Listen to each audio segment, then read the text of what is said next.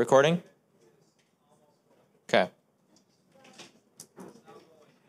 All right. Good morning, everybody. I'm just going to get right into it. I will uh, pray real fast before we start, and then. True. I'll just take half an hour to pray. Yeah. yeah. So, yeah, Father, thank you for the opportunity to do this. Um, help us to have listening ears, to be open to your word. Help us to bring good fruit out of this teaching, this conversation, um, and that it produce fruit in this community. Help us to have wisdom and understand it. In Jesus' name, amen. Amen. Okay. So, as titled, we're going to be talking about the importance of fellowship. Uh, the reason why we're going over this is because it is very common on both both sides of the spectrum for believers to way overemphasize church in terms of the, the, the type of church that they believe is absolutely essential. The other extreme is to way underemphasize it. And so I'd like to talk about its importance in a well balanced manner and explain what fellowship between believers is actually meant to look like. Because if you way overemphasize just like a Sunday attendance to you know a gathering, then that's missing the point. But we are meant to emphasize the quality of that gathering, which would be the fellowship itself. What is that supposed to look like? Why is it important? And what's the danger of not having it or neglecting it? So that's what we'll be talking about. And any questions that come up, more than welcome to ask as usual. And if this is a if this is something, you know, those of you who either our leaders in our house churches or you find this topic to be of greater importance for you, feel free to share uh, share it with others. We are like normal, we put all the teachings that are recorded on YouTube so they can be shared uh, for the benefit of those who are not here. So we'll start at the top. Number one, we're going over the purpose of fellowship. We're going to turn to Hebrews chapter 10. We're going to look at Hebrews 10 quite a bit here. We're going to break down some details. Okay.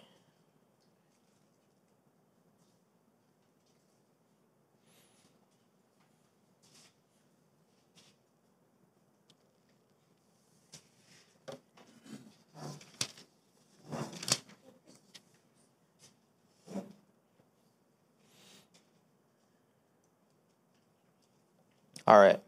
Let's look at this first bullet point here. The purpose of fellowship with believers is number one, to help each other stay focused on the truth without wavering. So we're going to look at Hebrews 10, starting in verse 23, is where we'll read. Let us hold fast the confession of our hope without wavering, for he who promised is faithful. So this is stated as the intention. So, what we're about to read after this is meant to accomplish what has just been stated. Hold fast the confession of our hope without wavering. Another way of saying that is to be strong in your faith, strong as a believer. Verse 24 And let us consider one another in order to stir up love and good works, not forsaking the assembling of ourselves together, as is the manner of some but exhorting, exhorting one another, and so much the more as you see the day approaching. Now, if we pause there for a moment, notice he says in verse 24, consider one another. So he just got done saying, don't waver. And now he's saying, consider other people too. So you don't want other people to waver either. He says, the way that you accomplish that is not forsaking the assembling of ourselves together, as is the manner of some. Then he says, do it more as you see the day approaching. The day, capital D, is talking about the end of the world, the second coming. So the closer we get to the end, the more we should be meeting, and the more important our gatherings become. The closer we get to it. I think it's kind of ironic that the more the world progresses towards that end, the more impersonal we have become. And this is saying the opposite which is that the more important it will be to gather, and the world's going the opposite direction. I think it's kind of interesting. We'll get to that a little bit more later. So that means, again, first bullet point to help each other stay focused on the truth without wavering is of great importance. We have to consider one another one another in order to do that. Next bullet point, purpose of fellowship with believers is to help each other walk in more love and do greater works for the kingdom. So we're going to look at 24 in Hebrews 10, which we just read. We'll just look at it again. Consider one another in order to, it says, stir up love and good works. So we're going to get into what it means to stir up love and good works because a lot of believers don't know the definition of that. So we're going to look at that. The other scripture listed there, Ephesians 4, verses 11 through 12, says that God has given apostles, prophets, evangelists, pastors, and teachers, it says, for the equipping of the saints for the work of the ministry and for the edifying of the body of Christ. So the reason why we have, it says in, in that passage, leaders of those roles posted in the church is so that believers can be equipped to do the work of the ministry. So if believers are not being better equipped to do the work of the ministry, to do the work that God has called us to do, then we're not accomplishing one of the primary purposes of gathering as and being a church, being the body of Christ. So there's focus on the work itself. Back to Hebrews 10:24 it says to stir up love and good works. Let's define that. So that's that sub bullet point here. So you guys have probably heard the term of people say, you know, that, that, that stirred me up or that made me feel stirred up. Sometimes that is used in a negative way, sometimes in a positive way. Interestingly enough, this Greek word is actually the, the negative. And I'll explain how this fits into it. But on that sub point, the Greek word for stir up in Hebrews 10:24, in case you're interested in what the Greek word actually sounds like and how it's pronounced, I'm not going to attempt it because it's too long. But KJV says to provoke one another unto, unto love and good works. It uses a stronger word, means provoke. And that's a more accurate translation because the Greek word for stir up means to incite, dispute, or contend. In other words, believers need to fight to keep each other focused. It's a stronger word, contend for it.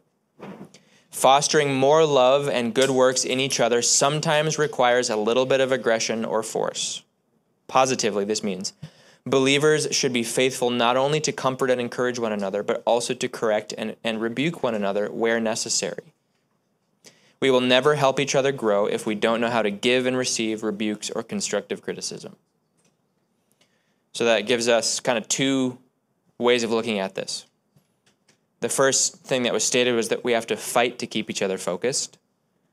That includes being willing to talk about the harder things. That's correction, constructive criticism, rebuke, and things of that nature. We'll look at these Proverbs real quick. Proverbs chapter 15. So, love and good works, producing that in each other, encouraging the growth of it in each other, is not a light or easy thing It has to be stirred up, has to be provoked or contended for. It's, it doesn't just happen naturally. We have to fight for it. Proverbs 15 31. says, The ear that hears the rebukes of life will abide among the wise. So if we want to be wise and abide among the wise, we need to hear rebuke. Listen to it. Look at Proverbs 28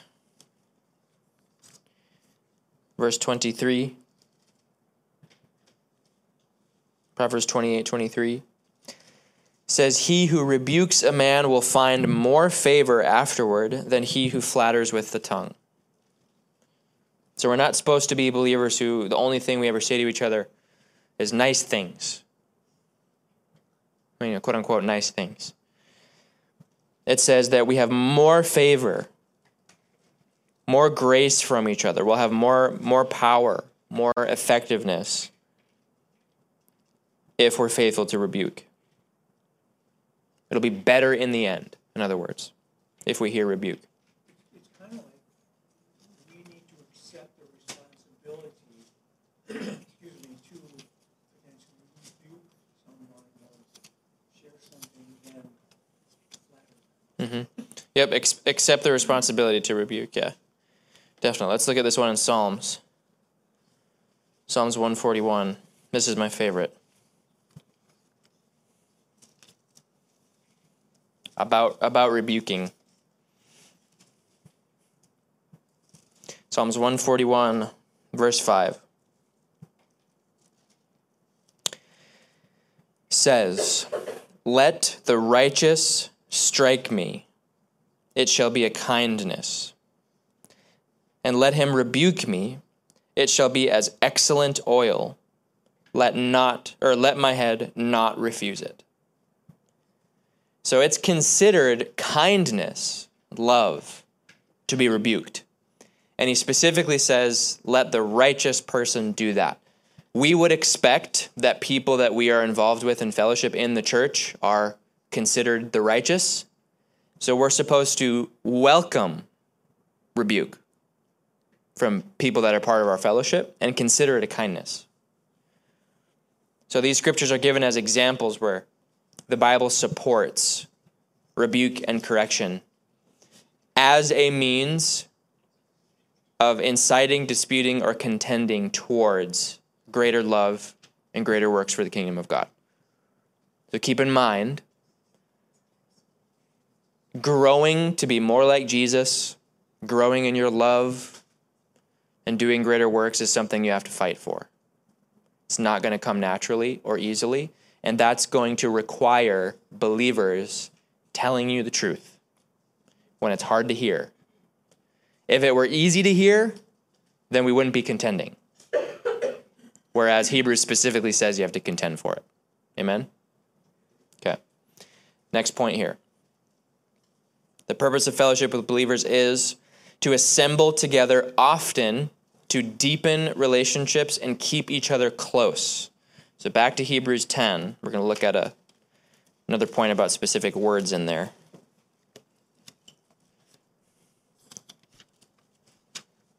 Hebrews chapter 10.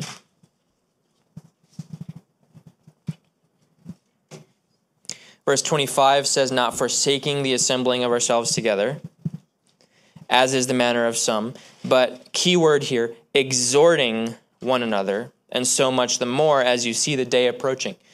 So I want to look at the word exhorting here, the Greek word, because that word exhorting is the same root word where we get the helper, uh, meaning the Holy Spirit, from. So when Jesus says, the helper who will come in my name, the spirit of truth, John 16 and John 14 talks about this. Parakletos is that Greek word.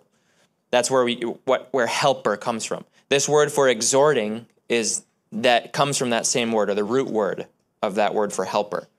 And it means to call near, to invite, invoke, beseech, call for, and lastly, it can mean to comfort, exhort, entreat, or pray. In other words, to exhort someone has two meanings. It can mean to call to someone to capture their attention and bring them in close to you. That's the call near or invite part of the word. The second meaning is using your words to comfort somebody and grabbing their attention with your words in order that they would be ultimately drawn closer to the truth, because that's the context of what we're reading here. If you look at both of those definitions, or I should say the one definition two meanings to that word exhorting one another. It doesn't just mean, in fact, it doesn't mean at all to say nice things to each other. Exhorting one another means to call each other near to each other and build each other up. That's what exhorting one another means. That's why he says in the same breath, don't forsake assembling together. Because by calling a meeting, if you will, gathering together, that is exhorting one another because we're keeping each other close. When you're gathered, speak in such a way that is helpful to each other. That's why the Holy Spirit's called the helper. So if you want to be like the Holy Spirit, then obeying this scripture is a great starting point because it's the same Greek word. You will be helpful to your fellow believers by calling each other near, staying close, gathering often, and speaking what will edify them. I think it's worth noting that edifying, and we'll talk about this more later, but edifying is not the same word as encouraging. Edifying, by definition, simply means to build up or construct. It's a construction word. We're being constructed or built up towards the image of Christ.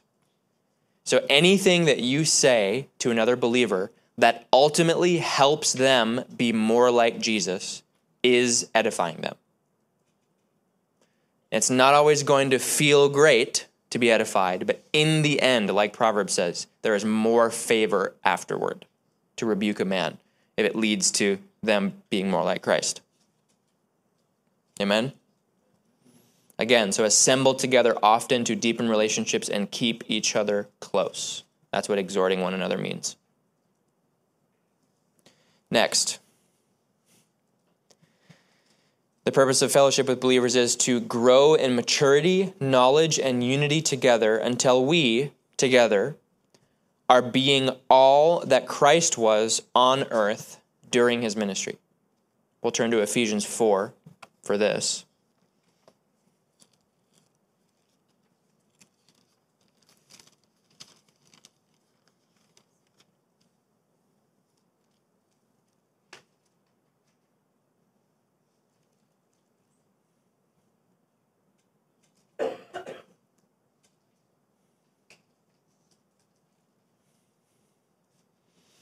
Ephesians 4 and in verse 13. Why do we need to be edified? It says, verse 13, until we all come to, here's the first thing, unity of the faith. Then it says, the knowledge of the Son of God. Lastly, to a perfect man, or the measure of the stature of the fullness of Christ. That's about maturity. So you've got unity, you've got knowledge, and you've got maturity. As I have it written here, to grow in maturity, knowledge, and unity together until we're being all that Christ was on earth during his ministry. That's the measure of the stature of the fullness of Christ. So, the fullness of Christ would be everything that Jesus is, was, or did while he was here on earth. Because that's the only concept we have of Jesus right now. All we have for what Jesus is presently in heaven is an illustration in the book of Revelation of having eyes like a flame of fire and a countenance like lightning and all. We we can't we can't really imagine that yet. What we do have that we can imagine and conceptualize is Matthew, Mark, Luke, and John. That description of how Jesus lived while he was on earth. That is the measure of the stature of the fullness of Christ we are going for as a church. So, believers should be together doing and being everything that Jesus did and was during his earthly ministry. If it was his, his healing, his raising the dead, the miracles, the, the teaching, the love, the selflessness he showed, all of that should be evident as unified body of Christ. The further we are away from that unity, the less like Jesus the church will be. Which then it stands to reason that if we're going to be all that Jesus was on earth, we would have to have the maturity that Ephesians 4 talks about, the knowledge of the Son of God, and of course, the unity of the faith. So we need to be assembling together, being in fellowship with each other, so that together we grow in maturity, knowledge, and unity. If we are left without each other, we are left without the very thing that Paul says here is needed to accomplish everything that Jesus accomplished. Without the fellowship of the church, we have no way of fulfilling this passage. If we can't learn to walk as a single unit as Christ together, then we're not going to be doing what Jesus did at all. You can't do it by yourself. We have to do it together. And that's why we have to learn to get along. Amen. We're going to be with each other for eternity. So we should probably figure it out now. Right? Yeah. It's not only a personal responsibility to walk in all of that, but also uh, It's on. corporate or fellowship responsibility. Mm. Those that we interact with within the church. Mm-hmm. Mm-hmm. Yep. Corporate responsibility. Yeah. Yeah, his microphone's turned on. It's it could be Sure. Okay. It's all right. Yeah, so it's a corporate, not just a personal responsibility, was his point there. All right. Now, also in Ephesians 4, on uh, focusing on verse 14, Next bullet point here is the purpose of fellowship with believers is to help keep each other out of childish behaviors or being easily deceived or easily led astray. So look at verse 14. That we should no longer be children, tossed to and fro and carried about with every wind of doctrine, by the trickery of men in the cunning craftiness of deceitful plotting. And we'll read 15 too.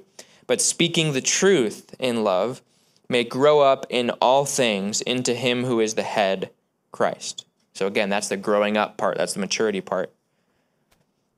But part of the reason why we need to be mature is so that we're not like children tossed to and fro, carried about with every wind of doctrine. So this is referring to the type of childishness, meaning being easily deceived or led astray. There's a proverb that says that the simple, meaning the foolish, believe every word, which is this idea that everything you hear, you take in and regard it as either truth in your life or take action on it or consider it longer than you should just because you don't know better. Maturity means we know the difference between good and evil, like Ephesians 5 says. We can discern between good and evil. We know that what we're hearing is truth and when what we're hearing is evil or falsity. We can distinguish the two, follow after the truth, and not follow after, follow after what's evil or what's false. That is a quality of maturity to be able to do that. Immaturity would be believing everything you hear or considering everything you hear.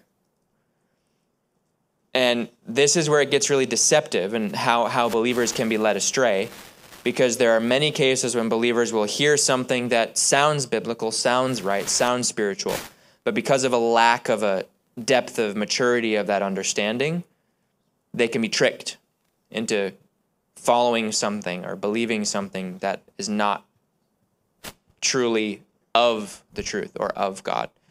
So that's why we have to be careful and pursue maturity with one another. And Ephesians 4, in context, is saying that we have to have each other in order to do this.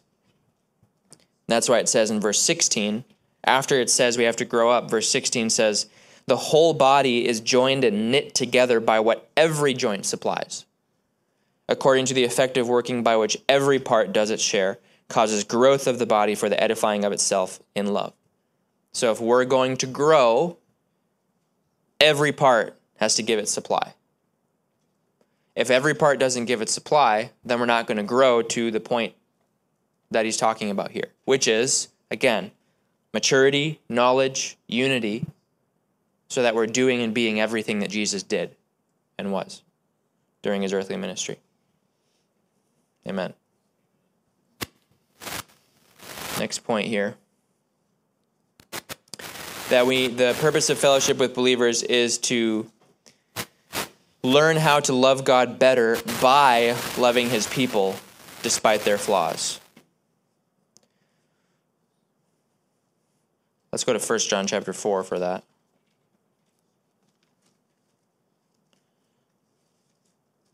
First John chapter 4, we're going to look at verse 20.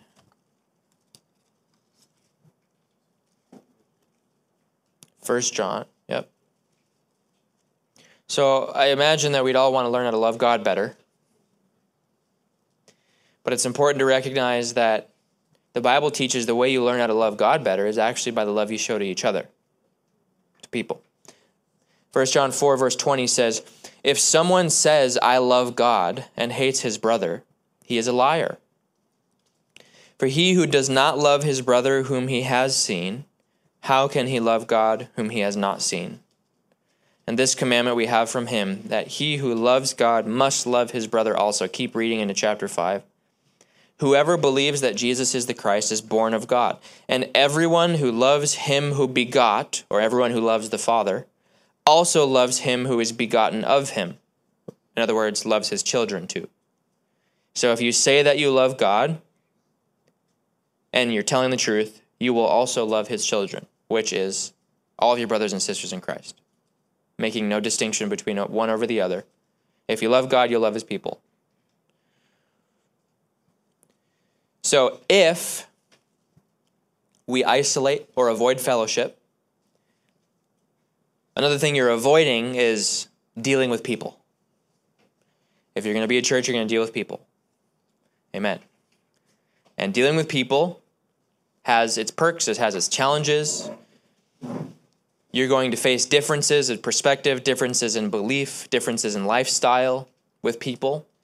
But if we can't learn through those challenges to love all kinds of people, then we're not going to be able to love God.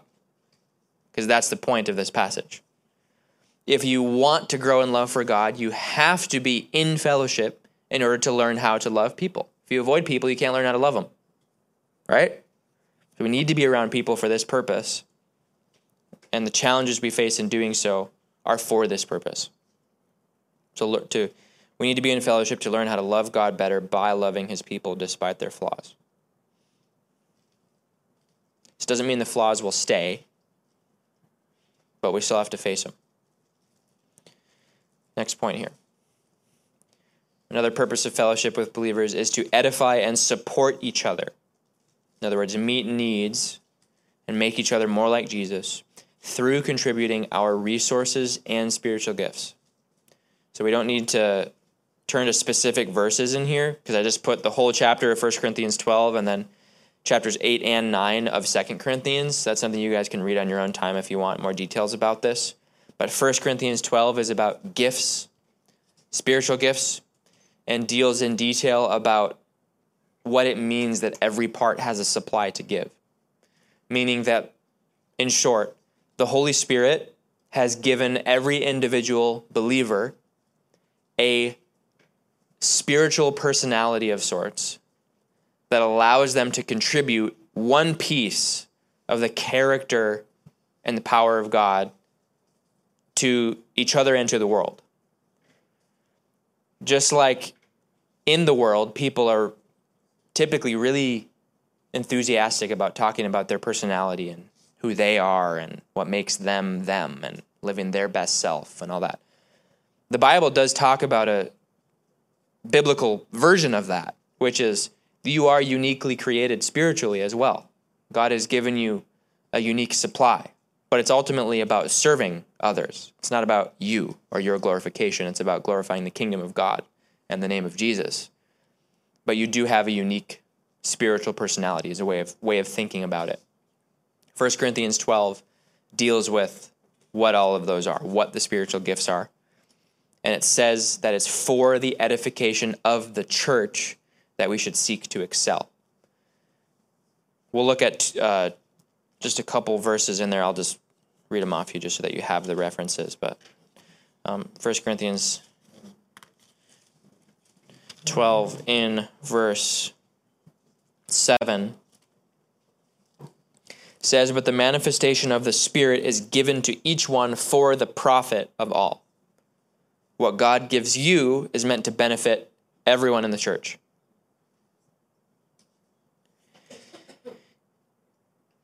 Then, if you look in, let's see here. Chapter 14 of 1 Corinthians. I don't have this written on the outline, but you can add it if you'd like. 1 Corinthians 14 and verse 12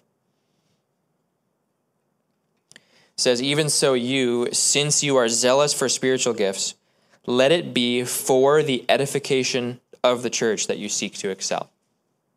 It's always about the church. Never says seek spiritual gifts or walk in them for yourself or your own benefit. Always says it's about others, specifically the church.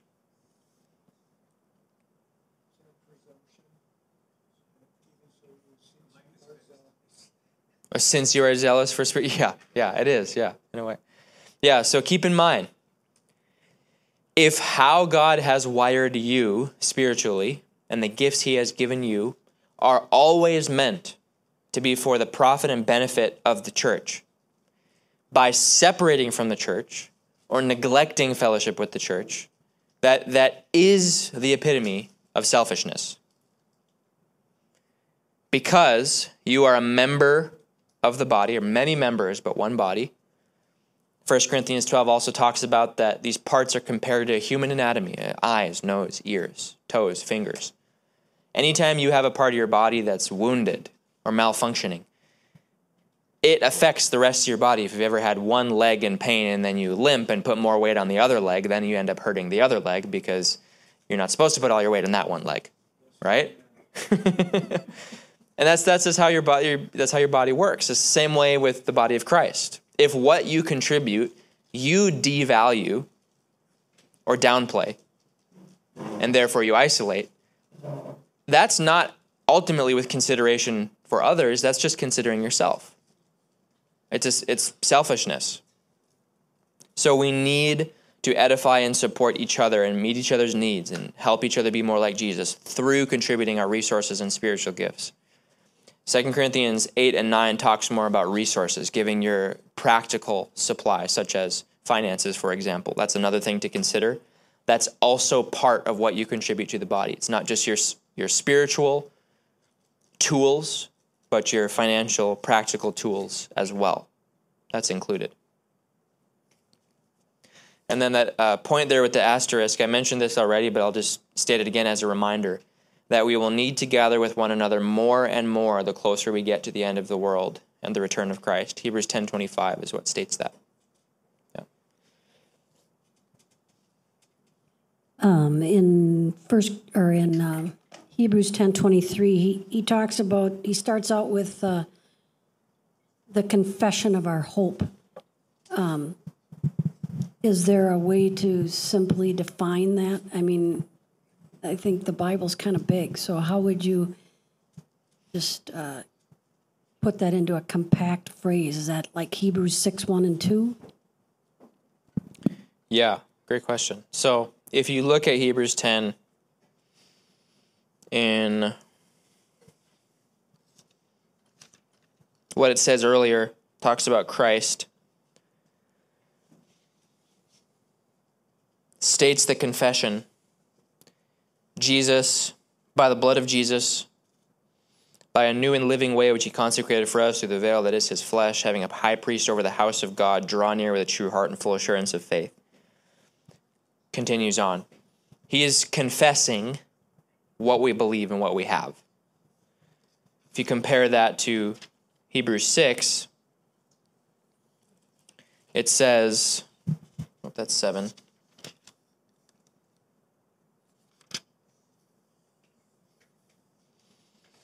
In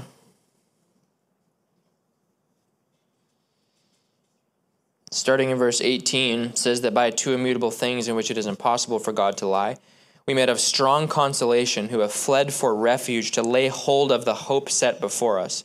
This hope we have as an anchor of the soul both sure and steadfast which enters the presence behind the veil where the forerunner has entered for us even Jesus having become high priest forever according to the order of Melchizedek so, our hope, which is the anchor for our soul, is Jesus. Jesus is the hope. The confession of our hope would be what we believe about Jesus, which is described in Hebrews 10 that he's the one whose blood sprinkled our conscience. He's the one who washed us with pure water. He's the one that gave us access behind the veil to the presence of God. He's, he's the way, the truth, and the life, right? That's the confession. The hope itself is Christ. So, holding fast the confession of your hope would be never stop believing the truth about Jesus and trusting in Him alone as the way to salvation. So, if you ever drift away from that truth, you'd be drifting away from hope itself, which is the very thing you have as your security. What I just read, the reference? Hebrews 6, verses 18 through 20. And then the other one was just the verses immediately preceding verse 23 in Hebrews 10, uh, verses 19 through 22. So Hebrews 6, verses 18 through 20, and then Hebrews 10, verses 19 through 22. What's that? Mm-hmm. Yeah. Does that answer the question, Laura? Yep. Okay. Let's move forward here. Number two, A main point number two, anyway. Believers who isolate or neglect fellowship are more likely to flounder in, the, in their faith and be deceived by the enemy. So now we're talking about the danger of neglecting fellowship after we've just gone over the purpose and importance of fellowship. Let's read this off again that believers who isolate or neglect fellowship are more likely to flounder in their faith and be deceived by the enemy. Let's look at 1 Peter chapter 5 for this. I'll read the bullet point that is immediately following this, and that will get us into 1 Peter. When a person isolates, the enemy has greater access to them. 1 Peter 5 8 explains why in saying this Be sober, be vigilant, because your adversary, the devil, walks about like a roaring lion, seeking whom he may devour. 9 says, Then resist him, steadfast in the faith. The reason why this proves the point that when a person isolates, the enemy has greater access to them is because it compares the devil to a lion that seeks whom he may devour. If you know anything about lions, they only seek to devour the member of the flock or the herd that strays from the multitude. So when a younger member of the herd, one that's weaker, starts to drift away from the crowd, from the mass that stays together. They're vulnerable. And that's always what predators go after first, is that one. And that's why he compares the devil to a lion, because that's his strategy. He goes after the weaker, which usually results in greater isolation. So, therefore, when a person isolates, the enemy has greater access to them. I'll keep reading on this point here. And this is going to get us into 2 Timothy 4, verses 3 through 4, so we'll turn there next. When a person hears only their own desires and does not continually expose themselves to the comments and corrections from a diversity of believers, they will be more easily turned away from the truth. Let's look at 2 Timothy.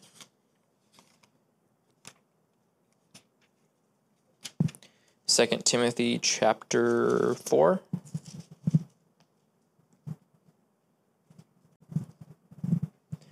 I'm going to read this point again. When a person hears only their own desires and does not continually expose themselves to the comments and corrections from a diversity of believers, they will be more easily turned away from the truth. 2 Timothy 4 explains this starting in verse 3. It says, For the time will come when they will not endure sound doctrine. But then it says, according to their own desires. So what's the focus? Their own desires, what they want, right? So the opposite of your own desires, in many cases, is sound doctrine. You will find when doctrine is sound, it typically contradicts what you want, but it will be the truth, right? So then it says, according to their own desires, because they have itching ears, will heap up for themselves teachers, and they will turn their ears away from the truth and be turned aside to fables. So, being turned away from the truth starts with simply walking according to your own desires. That's how it starts. Where you put more emphasis on what you want and prefer rather than what sound doctrine is. And a person who is neglecting fellowship is seeking after only their own desire and Proverbs says this, which gets to this next point on the list. Neglecting or separating from fellowship is foolish, selfish, arrogant, and not of the Spirit of God. That's pretty strong language there.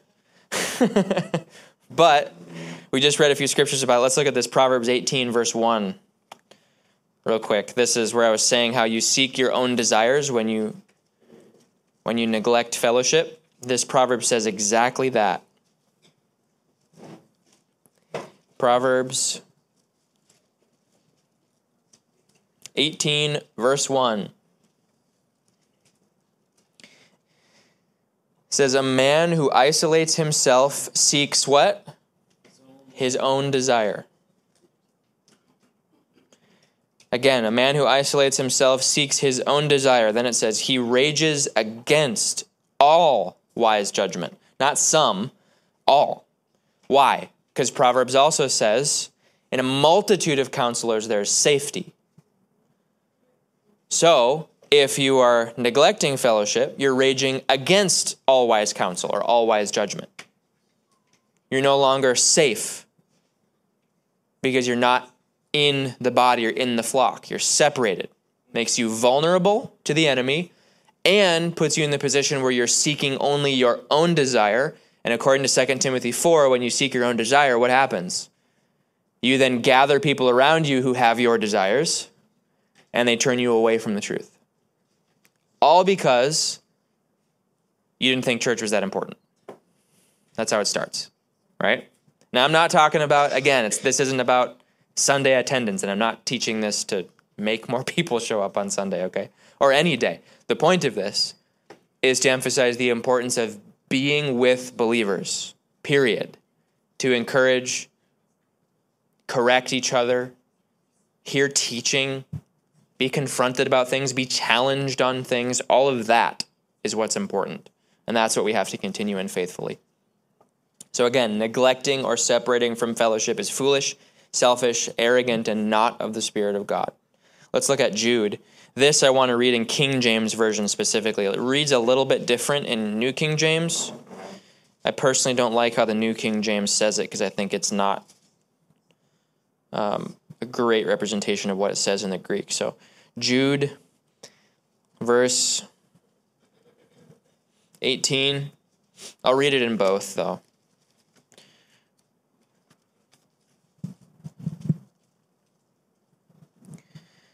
Says in verse. Ooh, let's start in verse 17, actually. That's the beginning of the sentence. 17 says, But you, beloved, Remember the words which were spoken before by the apostles of our Lord Jesus Christ, how that they told you that there would be mockers in the last time who would walk according to their uh, own ungodly lusts. These are sensual persons who cause divisions, not having the Spirit. Now, New King James can be considered in this sense because in verse 19 it says that they cause divisions. Now, a person who causes believers to separate from fellowship, of course, is still accurate on what this verse is saying. But if you look at it in the Greek, King James Version says it a little better, and this is more accurate. Verse 19 of King James says, These be they who separate themselves, sensual, not having the Spirit. That's a more accurate translation. It uses the Greek word for separate or divide and then uses the word for self right after it. This verse is saying just as much as it is not of the Spirit to cause other people to divide, dividing or separating yourself is also not of the Spirit. It then says it's sensual. Sensual means natural, carnal. It's all it is is of the flesh. That's what sensual means. So again, emphasizing the importance of, or the severity, I should say, of the harm of separating yourself from believers. It says that it's of the flesh, it's sensual, and it's not of the Holy Spirit. Yes. Hebrews, back to Hebrews in, in verse 25, it, it, you know, it talks about not forsaking assembling. And then in 26, it says, For if we go on sinning willfully, is that talking about generally sinning or, or about specific to not assembling? Do you know? It is connecting, well, I should say it this way. Remember, verse 23 starts by saying the point that we're going for is to not waver. That's the top piece of bread, if you will. Then it talks about in the contents of the sandwich, make sure you assemble. Don't forsake that.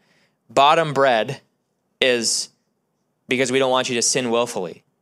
And then it talks about losing your salvation, right? So it's not attaching losing your salvation entirely to assembling or not assembling, But what it is saying is that we have to assemble to exhort and keep each other without wavering, because without that, a person's more vulnerable to getting into that willful sin and ultimately the endangerment that comes with it. So you can definitely teach on that passage that without fellowship, you're a, a, in much greater danger and you're a lot more vulnerable to falling away. What you can't use that verse to say is that you have to be in fellowship, otherwise, you're going to lose your salvation. That's not what it's saying. It's just saying that you're going to be in greater danger if you neglect fellowship. It's going to be you're going to be more vulnerable without fellowship to falling away.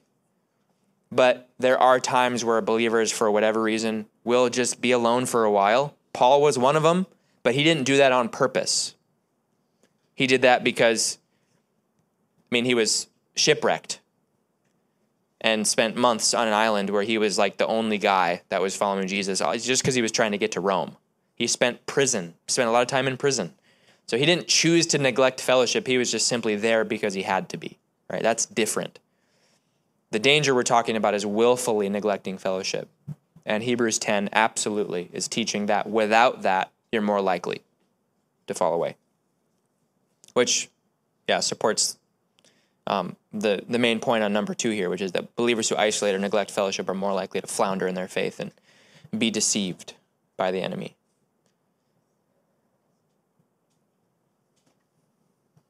Last bullet point here. Every believer represents one part of the body. We'll look at those verses momentarily. If you are disjointed from the body, you are hurting the entire body, not just yourself. This is selfishness. Let's look at Colossians chapter 2.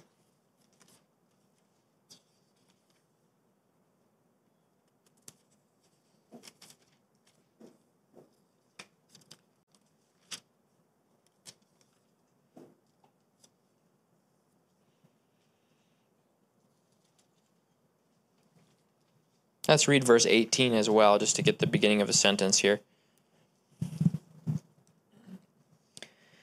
Says, Let no one cheat you of your reward, taking delight in false humility and worship of angels, intruding into those things which he has not seen, vainly puffed up by his fleshly mind, and not holding fast to the head, from whom all the body, nourished and knit together by joints and ligaments, grows with the increase that is from God. You are the joints and the ligaments.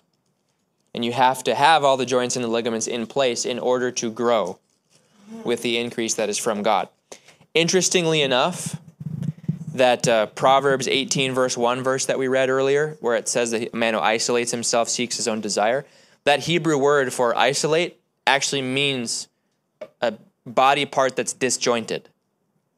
So the church didn't even exist yet when Proverbs was written, and it's already saying that isolating yourself is being a part of the body that's disjointed. If you've ever dislocated your shoulder, it's not fun. It hurts. It hurts your whole body, right? So Proverbs is saying being disjointed or being a joint or ligament, as Colossians 2 says, being disjointed hurts not only that the one member individually, but also the whole body and contrarily in order to in order for the church to grow with the increase that is from God it requires the supply of every member not just some. Look at Romans chapter 12 verse 5 Romans chapter 12 in verse 5 uh, let's start in 4 again beginning of the sentence Verse 4 says, For as we have many members in one body, but all the members do not have the same function, so we, being many, are one body in Christ and individually members of one another. If you are a member of one another, and that's stated in the same, same breath as saying that you are a member of Christ, then reasonably, it's stating that you belong just as much to each other as you do to Christ Himself. Because if you belong to Jesus as one of His children, other believers are your brothers and sisters, and They are members of the same body that you are a part of. They need you, and you need them just as much as you need to be in Christ Himself. It's impossible to be a believer and not be inseparably attached to the church. What makes you a believer is a part, what makes you a believer in part is that you are a member of the body of Christ, which is made up of many members. It's not just you and Jesus. You should absolutely have a you and Jesus relationship. You should have an intimacy with God. It should be you and Him in that sense, yes. But being a believer is not a lonesome walk. There's, there's no lone wolf thing going on here. If you are a believer, you are a member of many members. You are attached to each other. We need each other in order to accomplish everything that God has called us to accomplish and to be all that the church is. So keep in mind, even though there are plenty of verses that say you are a member of Christ, there are plenty of other verses that say you are a member of one another. We belong to each other just as much as we belong to Christ. And that's why, again, First John is saying, if you can't love your brother whom you have seen, how can you love God whom you've not seen? Right? So we should honor each other, respect one another, just as we would respect Jesus.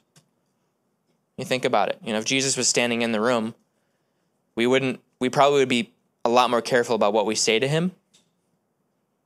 Just imagine that. If he was standing right there, center of the room. Hey guys.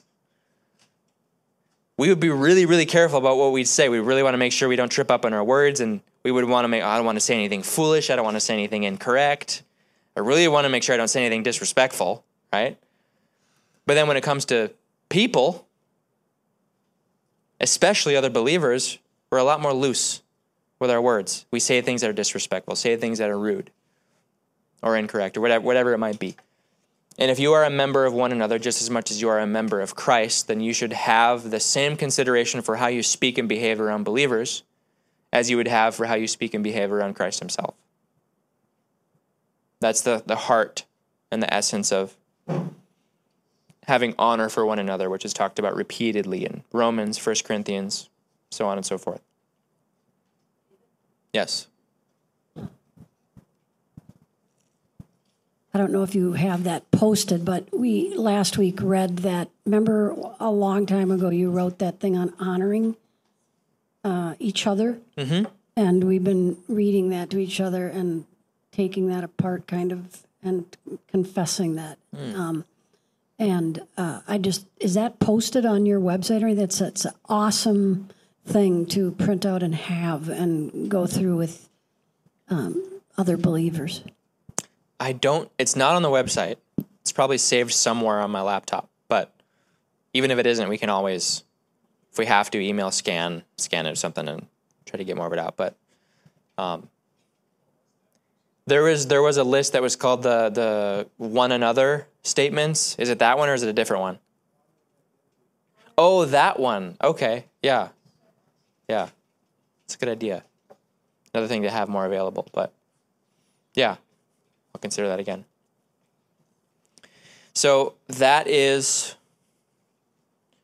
uh, basics, presenting the importance of being in fellowship. Practically speaking, keep in mind that, again, this is not me trying to obligate everyone to show up in church more in the traditional sense, because that's not the focus anyway. The focus is whether you are truly in fellowship with believers.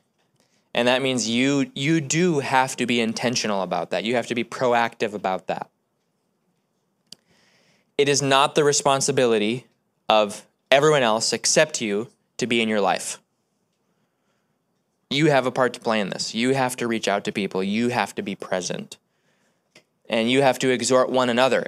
Notice that the verse doesn't say show up to be exhorted. you know, it says exhort one another. It's always outward focused, meaning you're supposed to show up for what you give. Because in giving, you receive. Jesus himself said this. It's recorded in Acts chapter 20 and verse 35. In giving, you receive. So, if in giving you receive, then if you show up to give, you're going to get. But if you show up to get, you're not going to get, and people won't like you. And then you'll think it's their fault right? So show up to give. And if you give, you're going to receive. That's what that's what parts of the body do. They contribute. They add to the body, they don't take away. So keep these things in mind. Um, you should be placing a, a massive amount of reverence and honor and gratitude on the fact that we're able to gather together, period, without have any, having any fear of resistance or persecution. At least not yet. There is going to come a day when we won't have that same kind of freedom. And that's why Hebrews 10 is saying, get really good at gathering because you're going to need it a lot more the closer we get to the day of the Lord. Right? Mm hmm. Yeah, there's going to be a lot of isolation out there, a lot of people going astray, and we will need each other so much more once we, as we get closer to that day. There is, uh, in fact, such great importance placed on this that Jesus, I won't get into this in detail because I think it's kind of a can of worms and I don't want to open it right now. but Jesus did teach when his, his, his uh, mother and brothers were trying to talk to him. This is in Luke chapter 8 and his disciples said, Hey, like your family's trying to get your attention. And, and he says, The people who hear the word of God and keep it are my mother, my sister, and my brothers.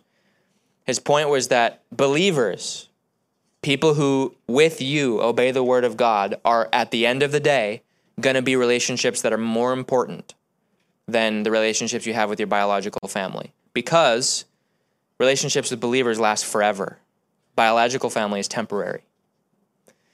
And in the day of the end, the Bible says that you're going to see families turning on each other more than ever. Jesus taught this in Matthew 10 and said that people are going to be, be betrayed by their siblings, their parents, their children. So if you if you are so attached to temporary human relationships, when betrayal comes from those relationships and you don't have believers to lean on, that family that will last forever, you will have nothing at that point. And you get alone, you'll be more vulnerable. So that's why it's so important to place a massive priority on your relationships with believers. Because those relationships will last forever. In Luke 16, Jesus said to win friends ultimately to the kingdom of God so that they will receive you into an everlasting home. It says. That everlasting home, the household of God, is, what, is what's most important. So prioritize that. Keep it in your heart. Keep it close. Um, and that will give you a foundation for bringing quality into fellowship you have with believers moving forward. Amen? Let's pray. Yes. Yep. What do you think is more important, uh, ministry to the general public or the assembly, of, like the home church? Because I'm getting the impression from some feedback we get that the home church is diminished compared to that kind of ministry. Diminished? Yeah, like it's almost not important compared to the ministry to the public. Hmm. So I, I, I see them as inseparably connected. Because, like, yeah, back here, Marcy just commented you know, Jesus said, "Go and make disciples of all nations." And Acts, or the very next verse in Matthew 28, says the very next thing you do after you make a disciple is you baptize them. And Acts says that what they're baptized into is the church. So you're not actually ministering to the public if you're not in fellowship with the church or having souls added to the church. If you're just you know, preaching the gospel to the lost and you're not involved in a church anywhere, if we're talking about practically speaking, yeah, you'll be able to influence some people towards Christ. But as an individual, you you won't be doing everything that scripture tells you to do in terms of your involvement with people. Because every individual's involvement with people, the Bible says, is meant to be a combination of preaching the gospel and exhorting the saints and equipping the saints. So you have to have both in order for one or the other to be what they're meant to be. Without evangelism, you're not going to be adding more to the church. But without the church, what are you adding people to?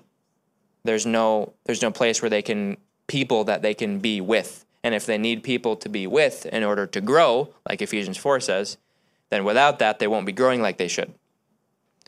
And sadly, we see in the world today that a lot of people who get saved oftentimes don't know where to go and don't know where to start because they kind of found it on their own.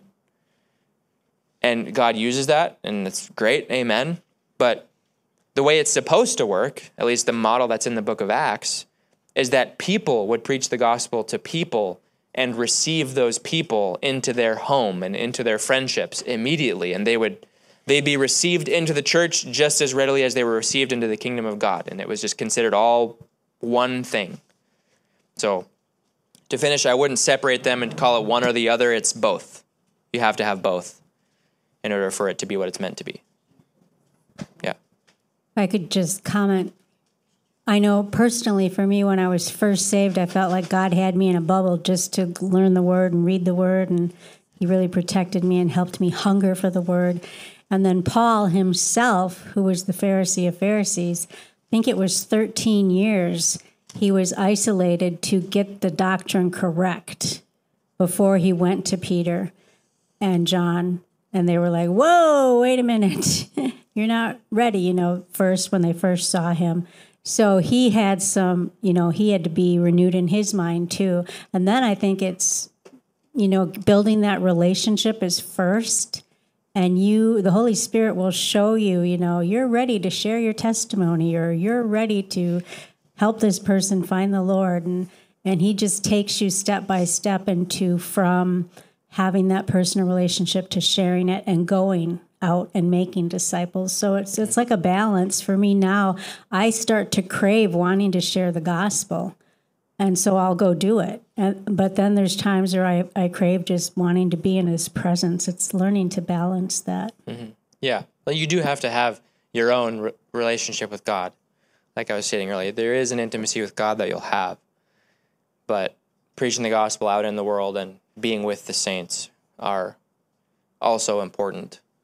And we have to be doing all of that, you know, not just one or the other. Right. Yeah. Was there more that you had to add, Dave, or does that cover it? I was doing the math, and I, if I'm just going to home church and then meeting here, if that was the only connection I had to the body, that would be about three percent of my time. Mm-hmm. It that's that's not enough, right? And doesn't it say that they met day to day? Daily in each other's homes, yeah. Yeah. Yeah, that's referring to the whole congregation, which at that time was the was it five three thousand that were first converted when Peter Peter first preached 3,000 3,000 men, uh, excluding their wives and children. So with their wives and children, it's you know significantly more. Those people, it says, as a whole, were daily in each other's homes which tells you that believers were involved in each other's lives on a level that they saw each other a lot more often than just once a week. That's the idea. Um, the idea of having a minimum of once a week is also supported in Scripture. There's a verse in Acts uh, 20, 20, I believe, or 21, that says that they would meet on the first day of the week. And that was when Paul would come and he would teach when he was staying in that part or in that region. That was all the home churches. It doesn't say, it just says that the disciples came together on the first day of the week in that region. So that's like a verse that alludes to a minimum of a once a week thing. But also in the same passage, it says Paul taught them all night long. Um, but that was before he was going to leave to another region. So that kind of makes sense. It was kind of like a going away party for Paul of sorts. But it does say the disciples met on the first day of the week. So we know that they did at least that. And Acts says they were daily in each other's homes. So they had some kind of regular expectation we're going to meet this amount. But then they were also involved in each other's lives enough, in addition to that, that they saw each other a lot more than just once a week. So I did the math one time, the same type of thing you're talking about. And yeah, it's about 3%, which is not enough. you know, you should, should have more.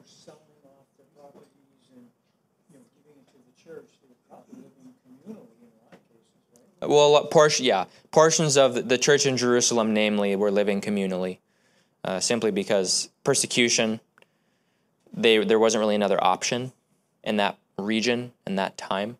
But there were there were other parts of the church in different parts of the known world that didn't live communally. But yeah, did you have a question or a yeah, comment? Well, they had their own work, you know. Um, we don't know the exact hours, what their work was, but how time looks. Yeah. Anyhow, so yeah, that's the. Uh, it's a great comment that Dave was just making about time because we, we should ha- we should be involved with believers more. You know, um, if if there's not friendships being developed with believers, then that's where you're going to start lacking, and that's where you see it to start to, to seem unfulfilling. Where there's not there's not that that real fellowship, the intimacy with believers that we're going for. You know, so that's why it's important to prioritize and to give to people in order to in order to build those relationships. Any last questions or comments about anything? No. Okay. So yeah. So like before, I said um, I'll pray, and you guys can add anything if you want. Once I just pray as a starting point. Um, whoever wants to add anything can.